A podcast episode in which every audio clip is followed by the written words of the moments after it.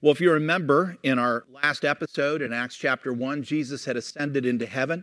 He promises his disciples that are there that he will return in the same way that he came. He's going to return in the clouds just like he ascended in the clouds.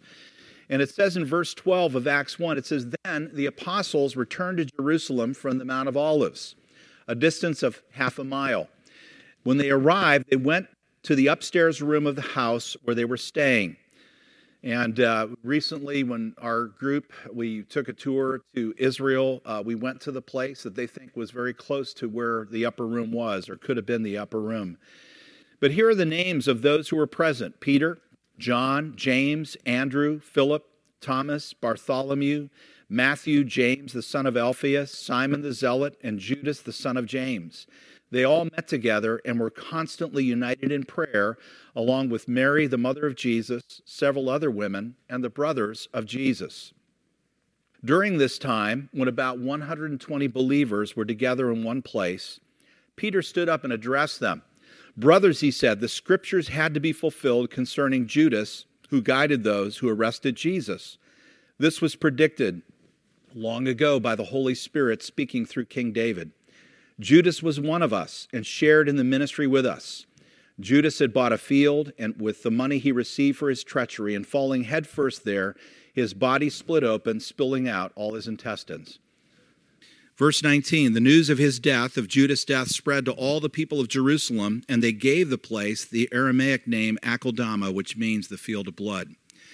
Peter continued, verse twenty, "This was written in the book of Psalms, where it says, 'Let his home become desolate with no one living in it.' It also says, 'Let someone else take his position.'" So Peter is discerning that this is a prophecy in the Old Testament that refers to Judas. Verse twenty-one, he says, "So now we must choose a replacement for Judas from among the men who were with us the entire time we were traveling with Jesus, from the time he was baptized by John until the time he was taken from us. Whoever is chosen will join us as a witness of Jesus' resurrection." So they nominated two men, Joseph called Barsabbas, also known as Justus, and Matthias. And then they all prayed, "O Lord, you know every heart. Show us which of these men you have chosen as an apostle to replace uh, Judas in this ministry, for he has deserted us and gone where he belongs." And then they cast lots, and Matthias was selected to become an apostle with the other eleven. So let's break this down, and then we're going to talk about what happens on the day of Pentecost. It says the followers of Jesus were waiting in an upper room. Apparently, this was a room they had rented, a room that uh, they were meeting in. And uh, we're also uh, told, probably many uh, many theologians say, that they went to the temple at various times to pray as well. So we're not exactly sure when the Holy Spirit comes, whether they're in this room or whether they're uh, in the in the temple. Jesus promised them that they would be baptized in the Holy Spirit. He said, "Don't leave Jerusalem until the Spirit comes." They number about one hundred twenty people. Who are these people? Well, this includes the eleven apostles. It also includes the seventy, probably, that Jesus had sent out two by two. If you remember, Jesus had very distinct groups of people that he related to uh, at different levels of uh, intimacy. And of course, along, and this is often forgotten, along with the men were many women uh, that had been followers and supporters of Jesus.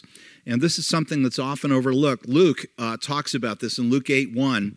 It says, "Soon afterward, Jesus began a tour of nearby towns and villages, preaching and announcing the good news about the kingdom of God. He took his twelve disciples along with him, along with some of the women who had been cured of evil spirits and diseases. Among them were Mary Magdalene, from whom he had cast out seven demons, Joanna, the wife of Chuza, Herod's business manager, Susanna, and many others who were contributing from their own resources to support Jesus and his disciples." So don't forget the women. These women actually were part of a critical support team uh, that supported Jesus in his ministry, that financially supported him and supported their uh, whole group as they traveled. And uh, this is the group that makes up that one hundred twenty. Luke tells us that what was going on during this time, these ten days between the ascension of Jesus and the time the Holy Spirit falls, it says they all met together and were constantly united in prayer, along with Mary, the mother of Jesus, and several other women and the brothers of Jesus. The apostles also felt it was important to replace Judas. They had had twelve that Jesus appointed, and they felt strongly that there needed to be twelve witnesses of everything that Jesus had done from the baptism of John till the time he ascended into heaven. And uh, it says they chose two uh, leaders among them who had witnessed all of this, Joseph and Matthias, and then they cast lots. Some, some of you are saying, what is this whole thing with the lots? Well, the lots were either sticks or they were bones or whatever. They had markings on them. Uh, they were thrown uh, and uh, they were read. They were interpreted. Uh, let me read this out of Christian Apologetics and Research Ministry about casting lots. It says, casting lots was a method used by the Jews of the Old Testament and by the Christian disciples prior to Pentecost to determine the will of God. Lots could be sticks with markings or stones with symbols, which were thrown into a small area, and the result was interpreted.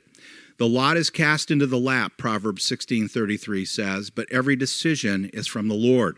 It's interesting to note from Acts one on, they never cast lots again. From that point on, they listen to the Holy Spirit. They pray and they hear. So that was uh, kind of the last uh, of the old covenant, the last of the Jewish covenant and practice that becomes changed with the coming of the Holy Spirit. Let's look at Acts chapter two. This is where I want to go today, and we're going to spend several weeks looking at this, but I want to start today. It says, on the day of Pentecost, all the believers were meeting together in one place. And suddenly there was a sound from heaven like the roaring of a mighty windstorm, and it filled the house where they were sitting. Then we looked, what looked like flames or tongues of fire appeared and settled on each of them. And everyone present was filled with the Holy Spirit and began speaking in other languages as the Holy Spirit gave them this ability. At that time, there were devout Jews from every nation living in Jerusalem. And when they heard the loud noise, everyone came running, and they were bewildered to hear their own languages being spoken by the believers. They were com- completely amazed. How can this be? They exclaimed. These people are all from Galilee, and yet we hear them speaking in our own native languages. And there are at least fifteen different, maybe seventeen different groups of languages here. Here we are, Parthians, Medes, Elamites, people from Mesopotamia, Judea, Cappadocia, Pontus, the province of Asia, Phrygia, Pamphylia, Egypt, and it goes on with all these different countries. If you look at the map, it was that whole surrounding area of the Middle East and near Asia that uh, was represented. Cretans, Arabs, we all hear these people speaking in our own languages. What were they saying? It says it right here. They were speaking in our own languages about the wonderful things God has done. They were giving thanks to God and praising God in a new language. They stood there amazed and perplexed. What can this mean? Some of you are asking that right now. What does this all mean? It's a good question to ask. But others in the crowd ridiculed them, saying, they're just drunk, that's all. And every time I see people drunk, they usually speak intelligent languages that they've never learned. So the funny thing is that, uh, thank you for laughing. It's good to have some interaction here. But the interesting thing is when people don't understand something, what do they do? Or when they're uncomfortable about something, we often mock it, don't we? And that's kind of a sad response because this, the Holy Spirit is doing something authentic and powerful here. So Peter stands up. Now remember, this is the guy that betrayed Jesus and was afraid to take a stand. Now he's filled with boldness. It's a new day. The Holy Spirit working in the heart of Peter transforms him. He's a different person. Peter stepped forward with the eleven other apostles and shouted to the crowd, listen carefully, all of you, fellow Jews and residents of Jerusalem, make no mistake about this. These people aren't drunk, as some of you are assuming. Nine o'clock in the morning is much too early for that. No, what you see was predicted long ago by the prophet Joel. So Peter gives us a prophetic insight from the uh, Jewish scriptures about what's happening in this moment. Verse seventeen, he's quoting Joel here. In the last days, God says, I will pour out my spirit upon all people. Your sons and daughters will prophesy, your young men will see visions, and your old men will dream dreams. In those days I will pour out my spirit on, even on my servants, men and women alike, and they will all prophesy. And I will cause wonders in the heaven above and signs on the earth below, blood and fire and clouds of smoke. The sun will become dark and the moon will turn blood red before the great and glorious day of the Lord arrives. But everyone who calls on the name of the Lord will be saved. Amazing story, isn't it? Last night when we were on the trail, we were standing there talking, and uh, all of a sudden out of nowhere, this wind about twenty, twenty-five miles an hour just came. And I said, this is this is fitting. I'm preaching on this tomorrow. All of a sudden, this wind came out of nowhere and just kicked everything up. And uh, they probably, the people that were there, didn't have words to describe. The closest thing that they could understand were the natural elements that were so amazing, wind and fire, uh, to, to explain what's happening. We are uh, reading a book right now, our leadership team and some of the home group leaders. And by the way, in the next week or so, uh, you will be getting an invitation. Uh, we're going to start meeting in home groups, and uh, we'll tell you about that. But we're reading a book called Letters to the Church by Francis Chan, uh, an excellent book. And uh, if you would like a copy of this, raise your hand. I see those hands. We'll get some copies of the book for you. By the way, Phil and Brenda, you asked if I could see you. I can see you. I know you're watching today. So, but Francis Chan, uh, several years ago, wrote uh, another book called The Forgotten God. And I just want to read this before we start talking about what does this mean. What does this outpouring of the Holy Spirit mean? What did it mean to them then, and what does it mean to us today? Francis Chan, just to give you a little background, is an evangelical pastor. He doesn't come from a charismatic background. He doesn't come from a Pentecostal background. Uh, he would tell you that growing up, he did not believe that most of what the Holy Spirit does in the book of Acts was for the church today. Where people get that idea, it's a theological construct that you can't get out of the Bible. That's my strong opinion on that. But uh, Francis Chan rocked many people in the evangelical world with his book that came out several years ago. And uh, I just want to read part of the in- interview that he gave with Charisma Magazine, because he says some things that I think need to set the attitude for our heart. I appreciate what Francis says because he's an evangelical that is now discovering the power of the Spirit. He talks more about it even in the book Letters to uh, to, uh, to the Church. And uh, he talks about, one thing I like that he says here is that every day we should expect the supernatural to happen. I believe that's what it's supposed to be. We need to expect the Spirit of God to do the supernatural. Coming from another direction, I was raised in a Pentecostal church, and I want to be very honest with you. Many of the things that I learned in my church, it was a good church. There were lots of great things. But there were a few people in the church that really got out of hand and almost ruined it for everybody. And what I find is there are people coming from a Pentecostal or charismatic uh, uh, direction, and you've had some really strange experiences that are not the Holy Spirit, but it was called the Holy Spirit.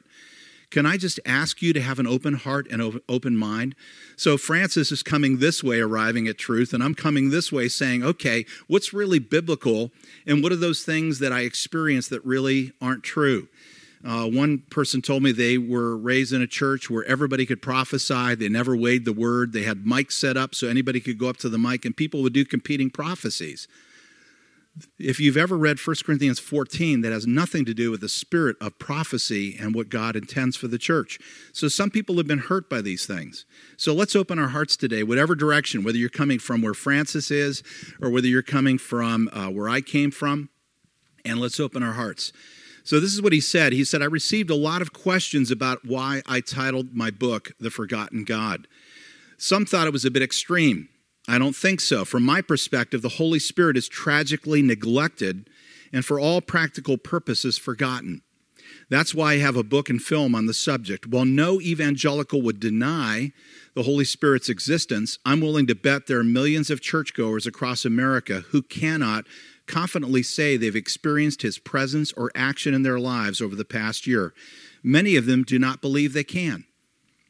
Perhaps we're too familiar and comfortable with the current state of the church to feel the weight of the problem. But what if you grew up on a desert island with nothing but the Bible to read? Let's stop there and think about that. What if you were reading Acts chapter one and two, and you're reading the book of Acts, and you didn't have any church background, no cultural understanding or foundation, and you read that? What would you assume that Christianity was to be? What would it look like? Yeah. Okay, imagine being rescued after twenty years and then attending a typical evangelical churches, church. Chances are you'd be shocked for a whole lot of reasons, but that's another story. Having read the scriptures outside the context of contemporary church culture, you would be convinced that the Holy Spirit is as essential to the believer's existence as air is to staying alive.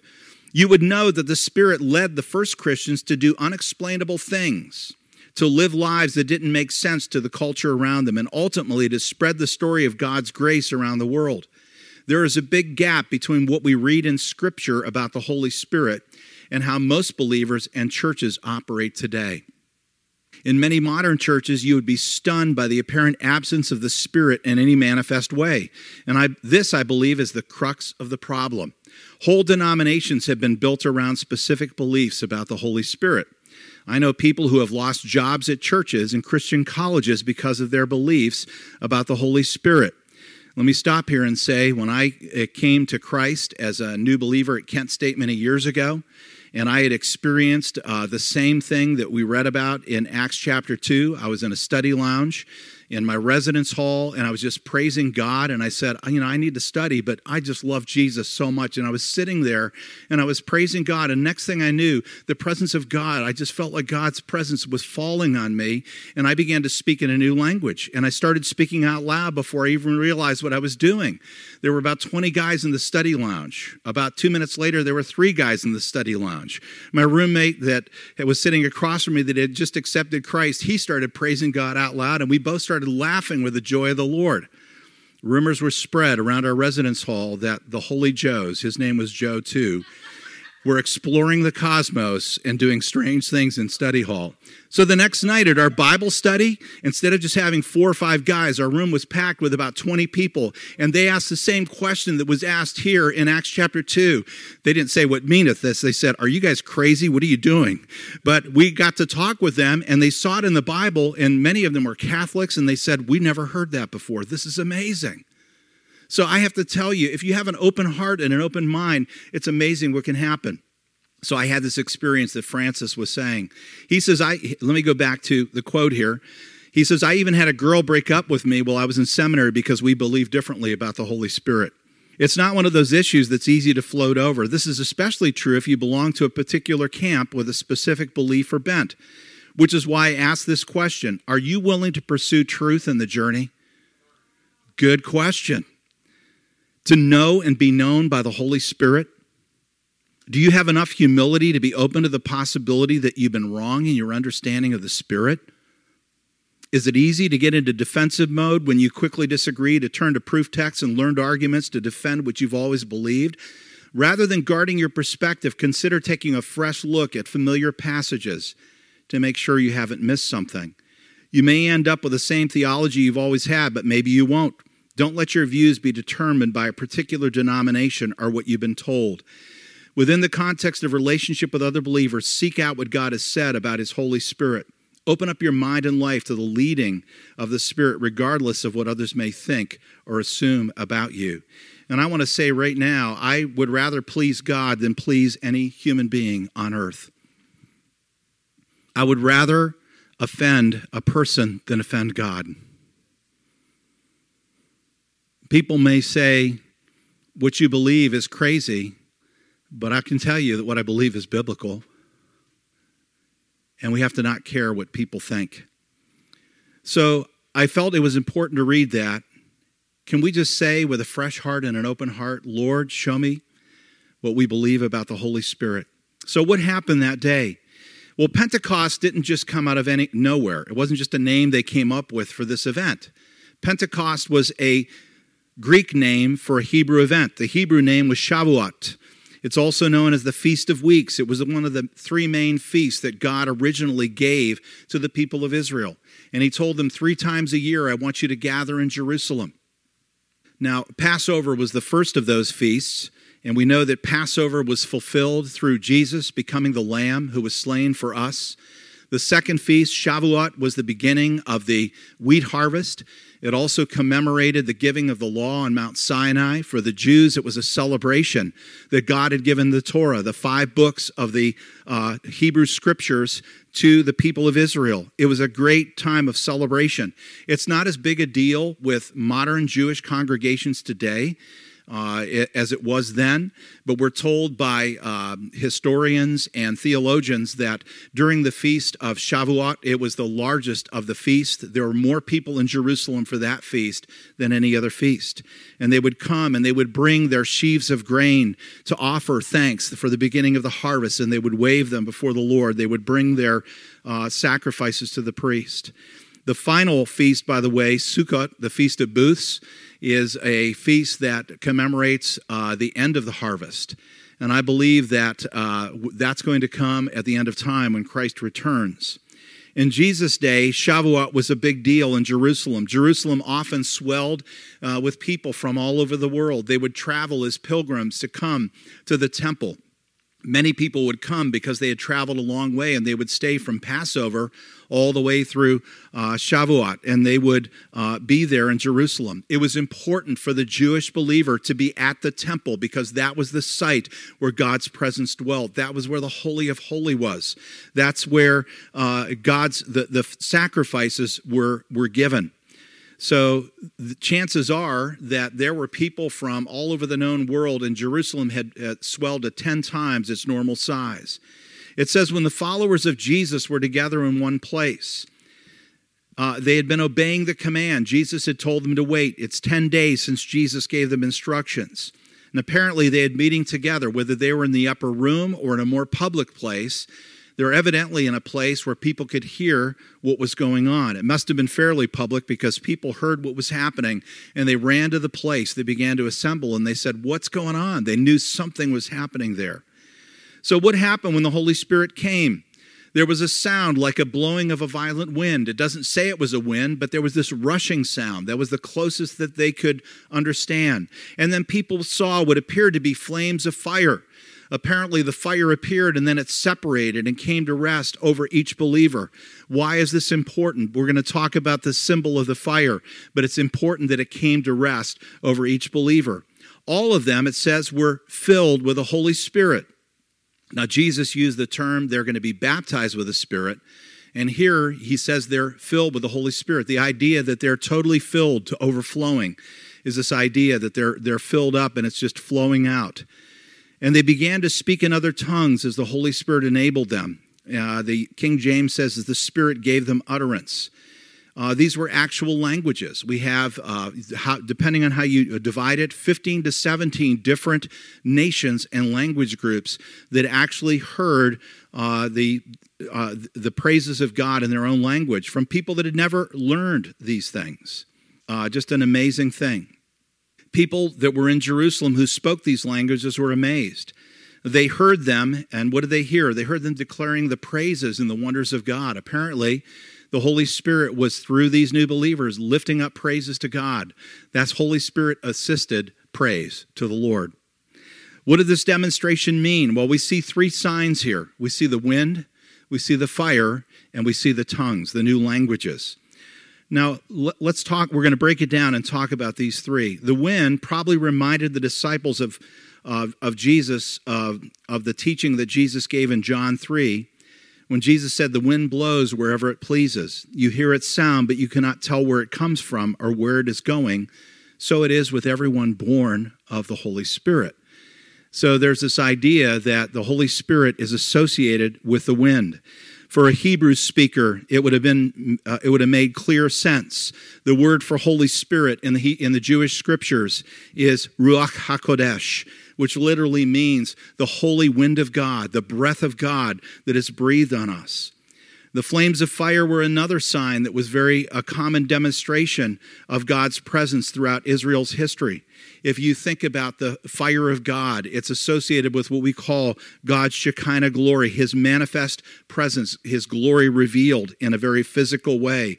Uh, they probably thought of the pillar of fire that appeared and led the people of Israel out of Egypt into the desert on the way to the promised land. The fire was also uh, part of the manifest presence in the tabernacle and later in the temple. Remember when the priest first dedicated the temple, it says the fire of God came and the priest could not stand for the glory of the Lord. It's interesting.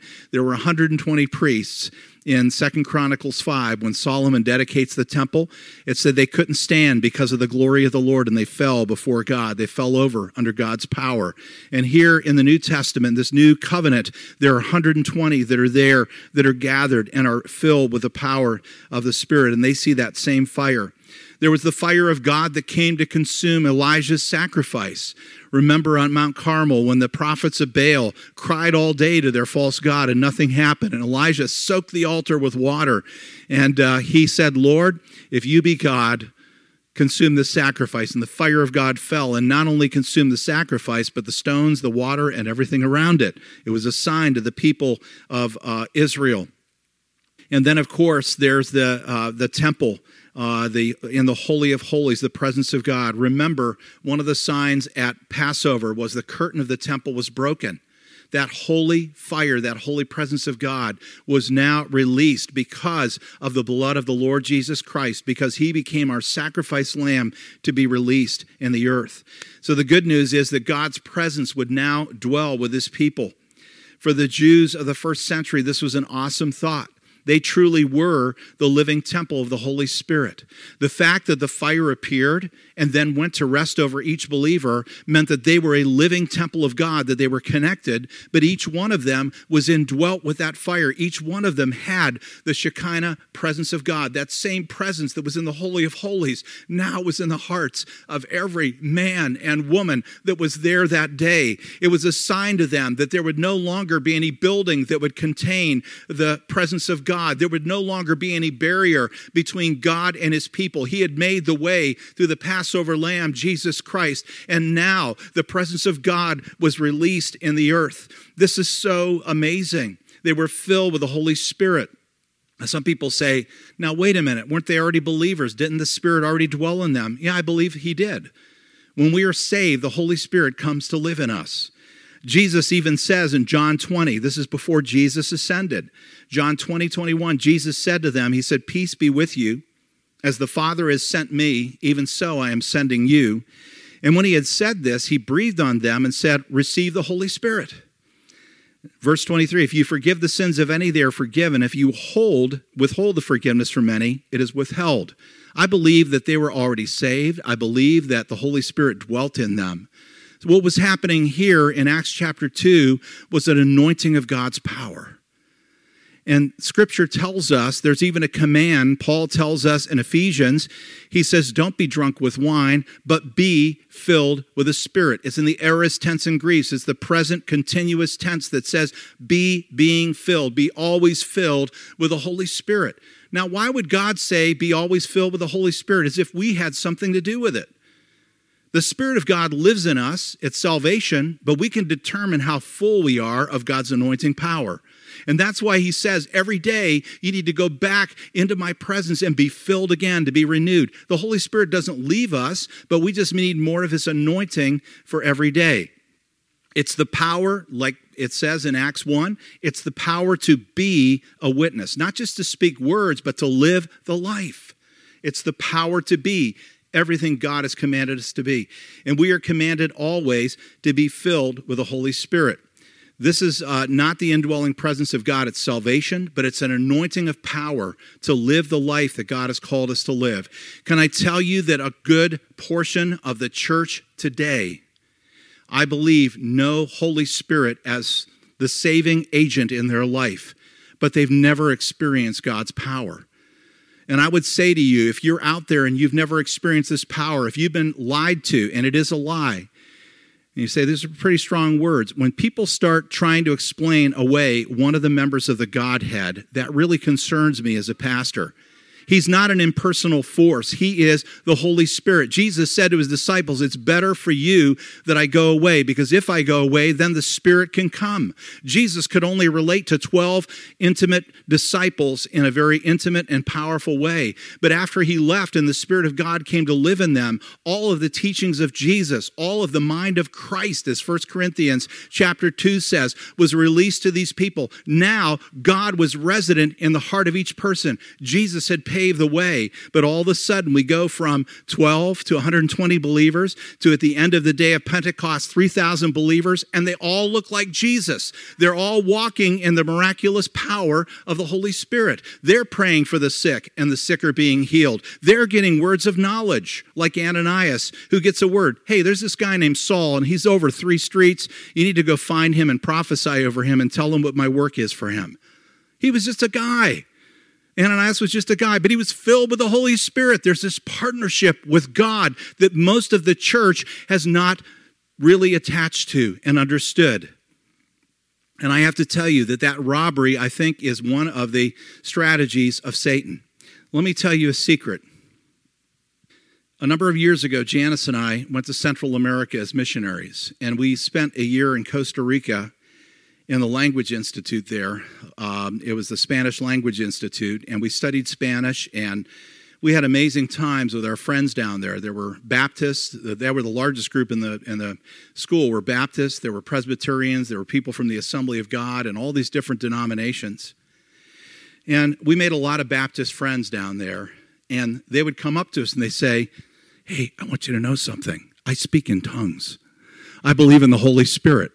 I said, why are you telling me this? They said, because if they find out at home, I'm going to be in trouble. I said, well, why don't you just tell them? And I found out all these Baptists had received the power of the Spirit. And, and, and again and again, I heard the same thing. We can't do the ministry of Christ. We can't even survive in this spiritual environment of Central America unless we have the power of the Holy Spirit. They said, we just opened up and it happened. So I said, okay, you're one of us. It's okay. I read an article later that uh, about sixty percent of Baptist missionaries have been baptized in the Holy Spirit. If you go around the world to the church in different places, the growth of the church that has happened since the year nineteen hundred, nineteen oh six, when uh, Azusa Street, when the outpouring of the Spirit came, the growth of the church has been more than exponential. In almost every land where the, the growth has been exponential, they are people that are open fully to the ministry of the Holy Spirit. I became, uh, I was chosen as a chaplain while I was down there at the language school.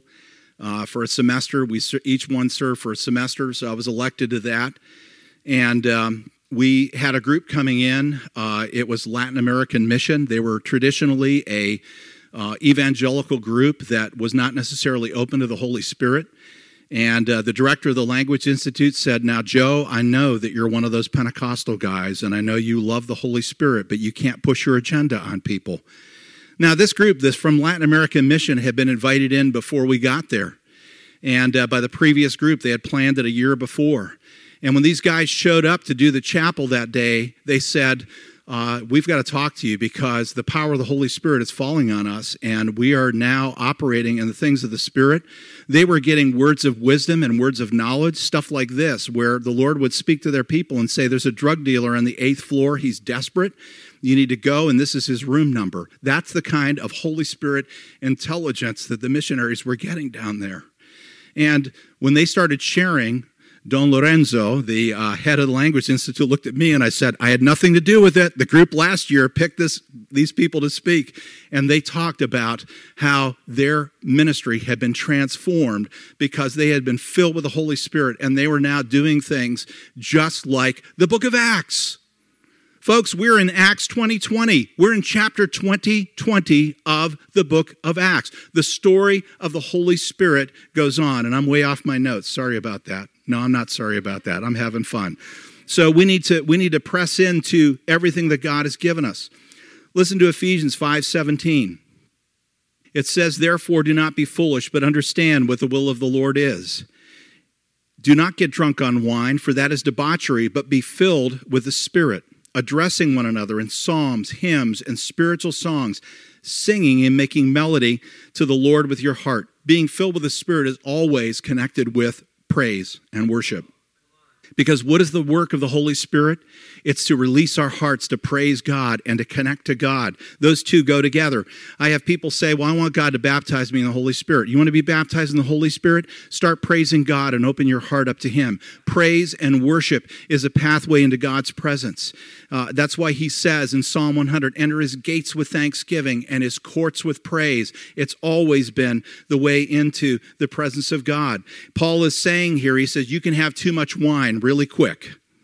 You drink a little bit of wine, and there's this point where you go over that, and you, you're drunk. You, you've lost your senses. You've lost your ability to judge properly.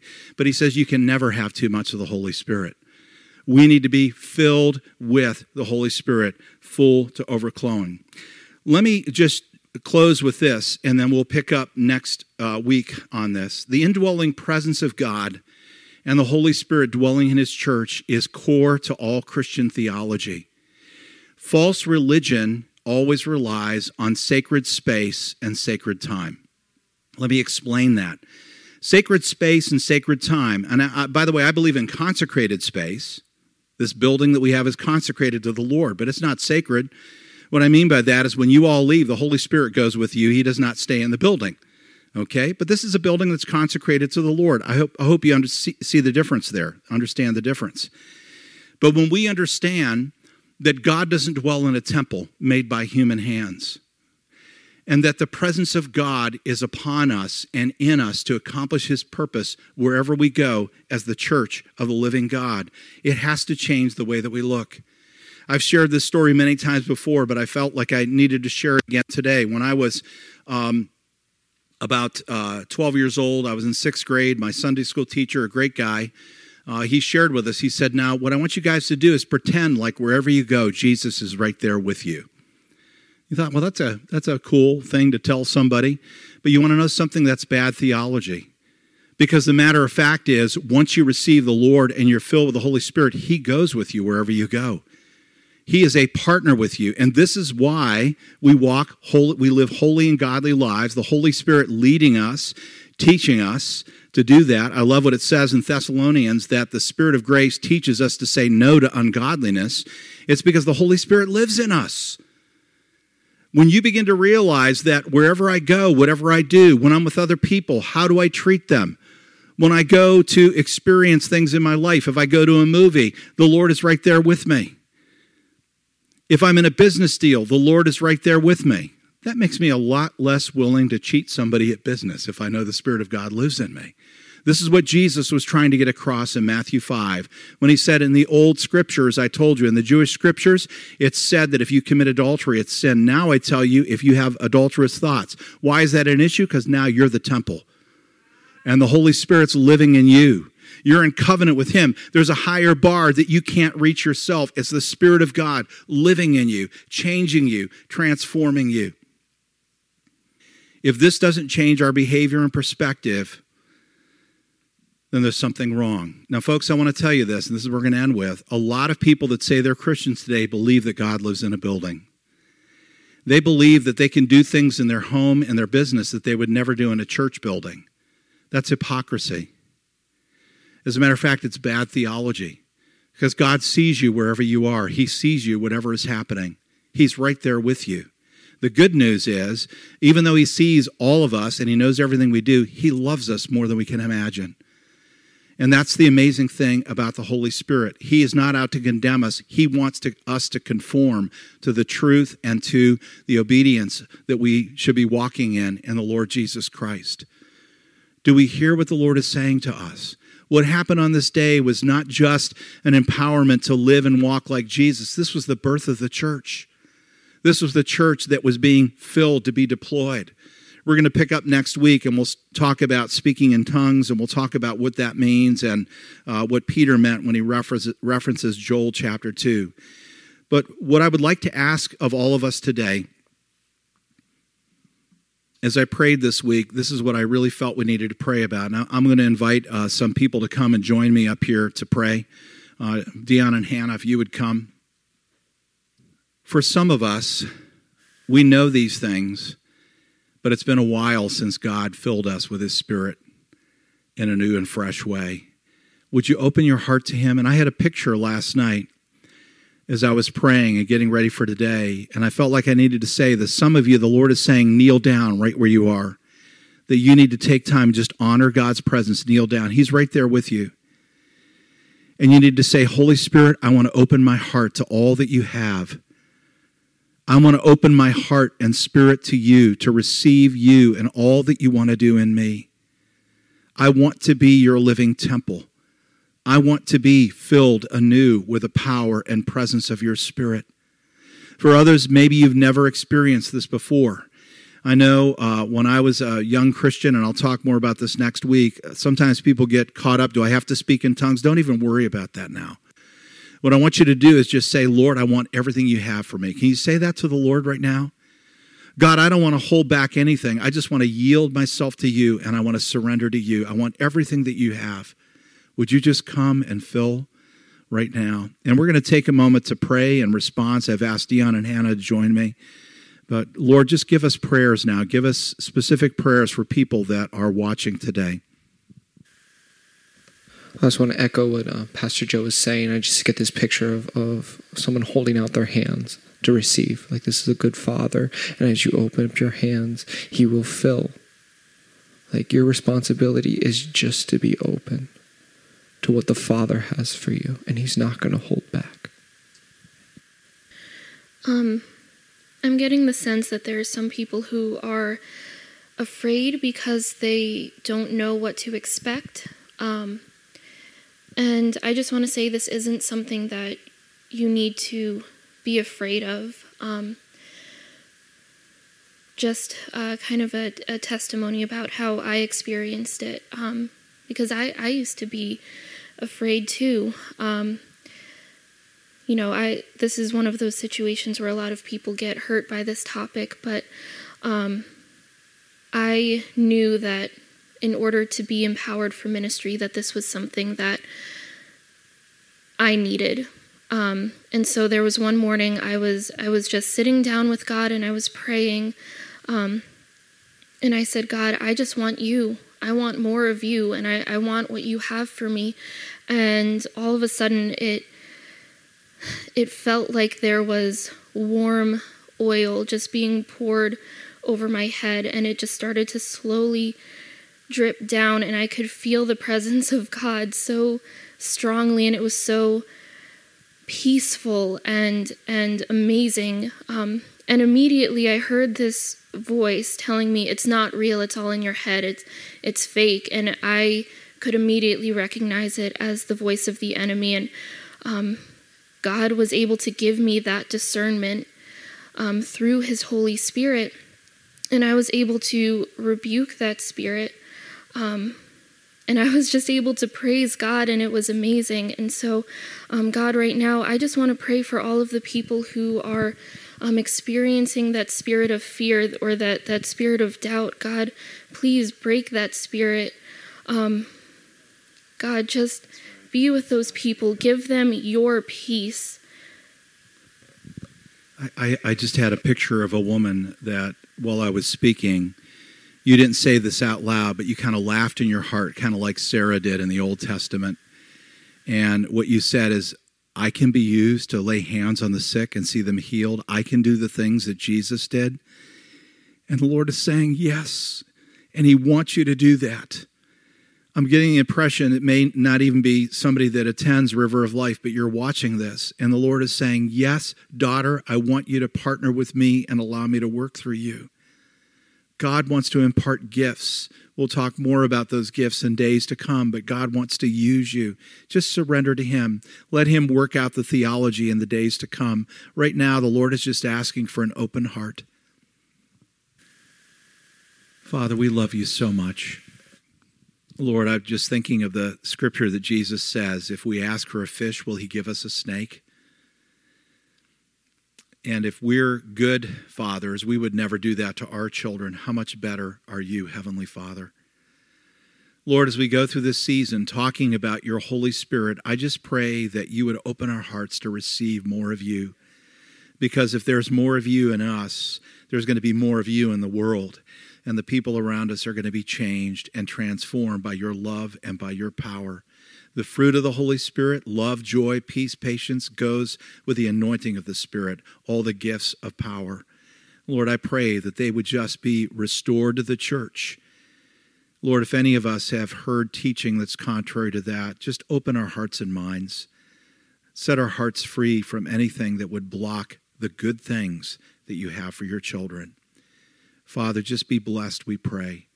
Thank you in Jesus' name. Amen.